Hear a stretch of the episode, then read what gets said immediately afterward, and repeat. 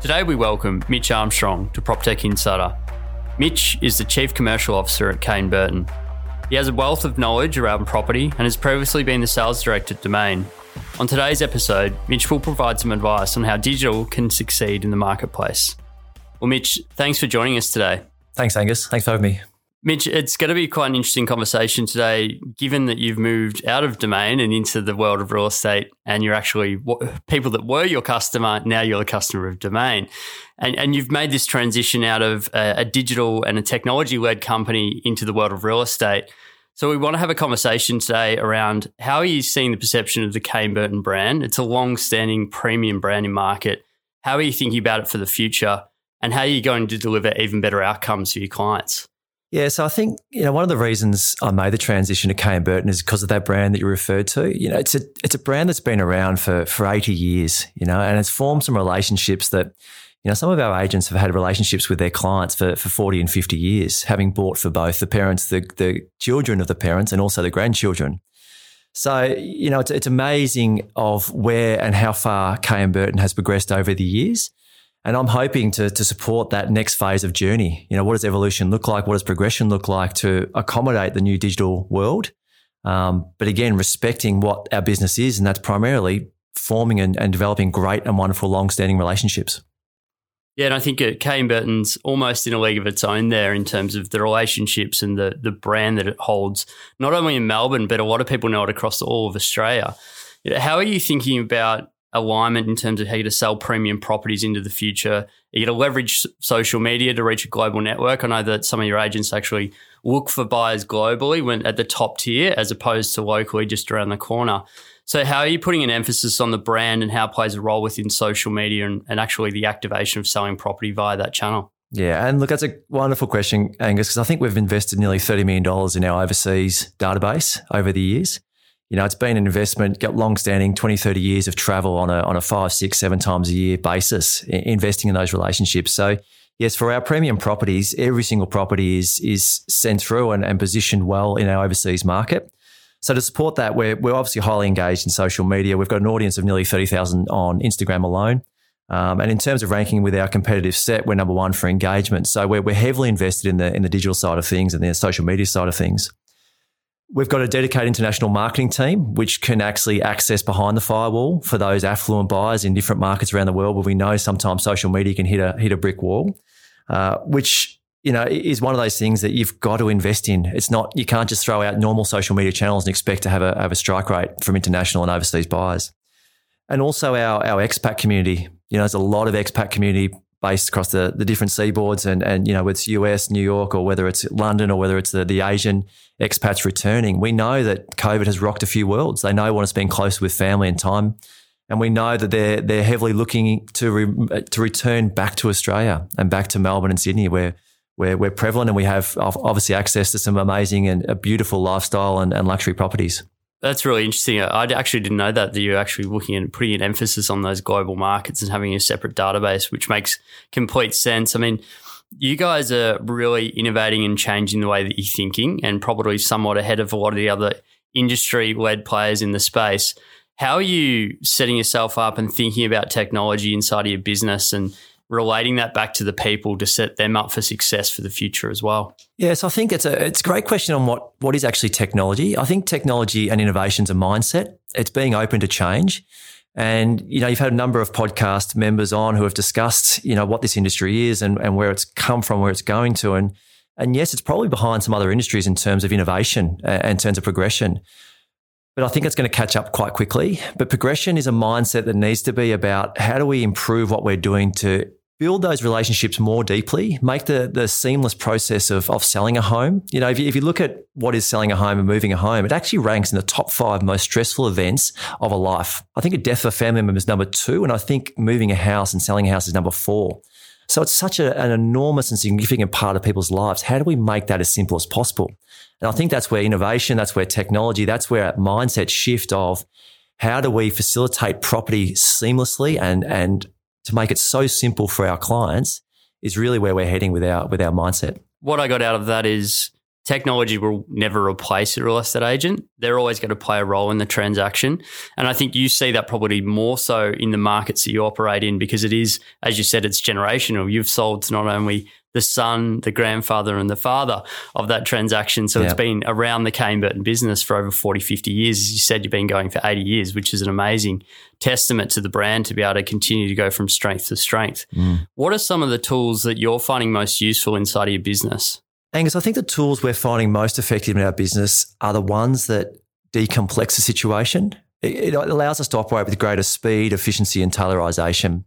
So, you know, there's no probably one product. It's it's how the products integrate. I know it's a bit of a cliche, but it's mm. absolutely fundamental because there's so many wonderful and great products out there that don't integrate, that don't solve problems, actually create more problems than what they actually solve if you look at them in isolation. So for us, it's looking at the journey from start to finish and looking at all those usual ones from authorizations and contracts all the way through processing of marketing and payment of marketing through VPA. I think it's ensuring that our, our flow, our system is as efficient and time efficient as possible. I think the second part of that question is also asking of our agents what they're great at and not asking our agents to do things that either A, they don't enjoy or B, they're not great at. You know, we've got a, a, clientele, and, and for me, our agents are our clients as well. How do we make them exceptionally happy in their role? We've got a customer set who is wonderful with people, wonderful with understanding and, and, solving problems. But generally speaking, taking that same mindset and moving into complex compliance work, paperwork, detailed analysis, detailed or complex product use is actually not really a, a lovely marriage. Sometimes it's very hard to expect so much of our agents, which we do nowadays. So it's actually trying to decomplex that situation, allowing the agents to focus on more what they're great at and more what they enjoy and, take away the burden of, of things that either A, they're not good at, or frankly, they don't enjoy. And I'm interested to ask you, Mitch, because you, as I said at the beginning, you made the transition out of a technology business, which was domain, into the world of actually, instead of selling to a real estate agent, being on the other side of the table, obviously in the, the CCO position, though. When you first came into the business, how did you? You've obviously got a really good wealth of knowledge of what is prop tech, what's out there, what's national, and what's actually working, what's not working.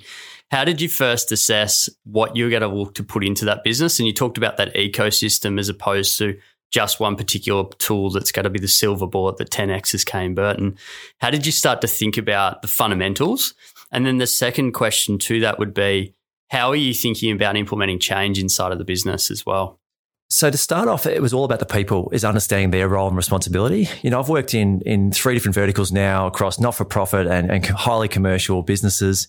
Um, I was in the healthcare and pharmaceutical sector for a lot of years, but what hasn't changed is the sales environment. You know, the sales agent, whichever industry has a, has a role to play, and you just insert a new product here. And whether that product in, in this instance is, is real estate. But understanding the role of the agent to then understand what are we actually trying to solve? You know, what are the current uh, pain points for the agent that can be solved or resolved with technology and the integration of technology with their world. So I think for me, Gus, the first three or four months was actually just understanding the why. You know, everyone starts off with a, with a 90 day plan of, of assessing a new business, what's working, what's not, having some quick wins. But it was important to understand where we're up to or where we are up to and how do we get there to understand A, what is the pain points we're trying to solve and then prioritizing those pain points moving forward. So, Mitch, we, we touched a bit on the global markets and how you've actually got a designated database for finding those buyers overseas. But as we know, Kay and Burton's been around for 80 years, continue to evolve, and, and you guys have done a fantastic job of cementing yourself in, mar- in market as a market leader and a premium brand. How's that evolved? And I know that you guys are starting to put a bit of work into micro markets. Give us a little bit more insight into how you're going about that. Yeah, so there's a couple of parts to that question, Angus. Obviously, we have got a, a, very strong presence in the peninsula as well as metro, in the premium markets of metro. And so to support that, probably from an operational point of view, we have separate market managers for both peninsula and for metro because there is unique needs.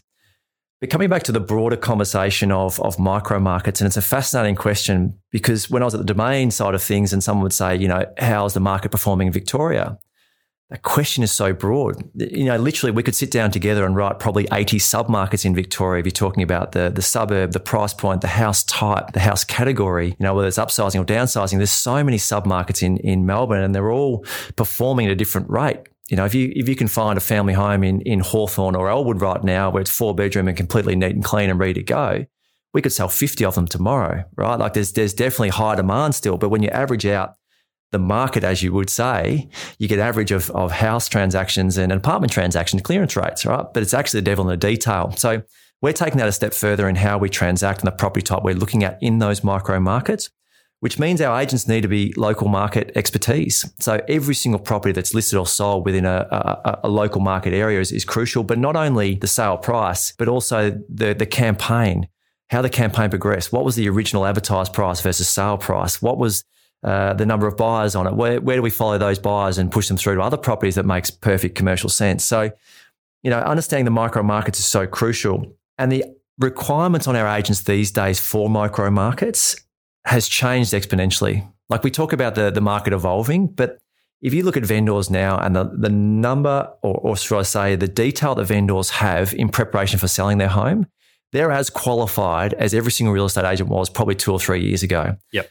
The amount of data on domain or REA or any of the old portals now the insights, the local area expertise, these vendors we're, we're talking to nowadays are highly engaged, they're highly motivated, and they're, they're, they're acutely aware of what they think their property should be worth, which means that no longer just having that knowledge at an agent level is seemed acceptable. We've got to go now deeper, far deeper into, into insights. And I mean true insights, not just data, knowledge, but true insights about market and, and campaigns and how best to sell their property to meet the current market needs. And that's where that tailorization really comes into play for you guys. Absolutely crucial. Absolutely crucial. Well, to close, we always ask two questions for everyone who comes on the Prop Tech Insider. Let's jump into the first one, which is how do you define success? Angus, for me, I think success is defined as progression, both in mindset and activity. I think that you know, um, success is a, is a continuum. Uh, there's no destination to define what success is, whichever way you look at it, whether it's personal or professional in work environment. You know, and if we come back to a work environment, the, the, industry is changing. We just touched on the fact that our vendors have so much information now, and so our agents have to be so much more qualified to have great, tangible uh, conversations to to demonstrate their unique value proposition, to differentiate them from other competitors who may be pitching for the same business. And so it's so important that we invest heavily in, in the progression across business, mindset, systems, processes and also the training of our agents. So, to give you a quick example, we have a, a high number of high performing agents at Kay Burton. And to ensure that they are abreast of, of latest techniques in negotiation, we've just enrolled our top performers in a Harvard business course, um, mastering of, of negotiations, purely so they can understand what is the next level of customer service and, service offering so we can ensure the very best outcomes for our, our vendors. Because we know that whilst price is important for a vendor to achieve after a sale of a home, it's actually how they feel during the process. And that's where the service, the technology, all those things get wrapped up seamlessly behind the behind the back end to making sure that the vendors have the very best experience. Because we know that peer-to-peer influence, i.e., a happy vendor telling their, their friend or neighbor that they used Kay and Burton had an exceptional outcome, that's what we're trying to create, that environment. Awesome. And um, the last one is what's one thing that you got to start, stop, and continue this year? From a work front, I think start investing more heavily in our team's happiness, health, and well-being. You know, from as I said, we we, we have a high proportion of high-performing agents at Kay and Burton. So scripts and dialogues, that, that entry level agent training is not what our agents need to take them on that career progression, that that development to the next stage. For me, it's ensuring that they are happy and healthy in their life and, and in their work life balance, and ensuring that when they come to work, they're motivated, they're driven, we find those intrinsic motivators, we support and we nurture those to ensuring they're happy. Uh, stop. Uh, hopefully, you can see from, from this activity, you know, we don't have too many legacy processes or systems or otherwise that we need to stop, but ultimately have a look at everything and ensuring that if there's anything that's holding back the business materially progressing forward to deliver that exceptional customer experience, let's stop that. There's a lot of legacy that happens over 80 years. Some of it tremendously wonderful and useful, and some of it just by habit. You know, it's just been sitting there. So, so having a look at all systems and processes that are not materially shifting forward and making sure we're laser focused on allowing our agents to do the best they can. To continue. Uh, look, I think to try and embrace change and evolution in the business, you know, we've got to take what is a beautiful and stunning brand that's been developed for so many years and help evolve and create what that next 80 years looks like for Kay and Burton. So, so the mindset of evolution, both from operational level and agent level, and also the expectations or, or considering the expectations of our vendors, wrapping that all up in a seamless experience that our vendors and buyers will never see, and ensuring that our customer experience is constantly evolving and improving. Well, Mitch, um, a great conversation today. We really appreciate you coming on and giving some insight around not only where you've been in terms of different industries and transitioning into the world of real estate. And, and thank you so much for coming on. So, cheers. Thanks for having me, Angus. Thanks for listening to the episode of PropTech Insider. Don't forget to like and subscribe. And if you want to learn more about our implementing tech into your workflow, visit agentsolutions.com.au.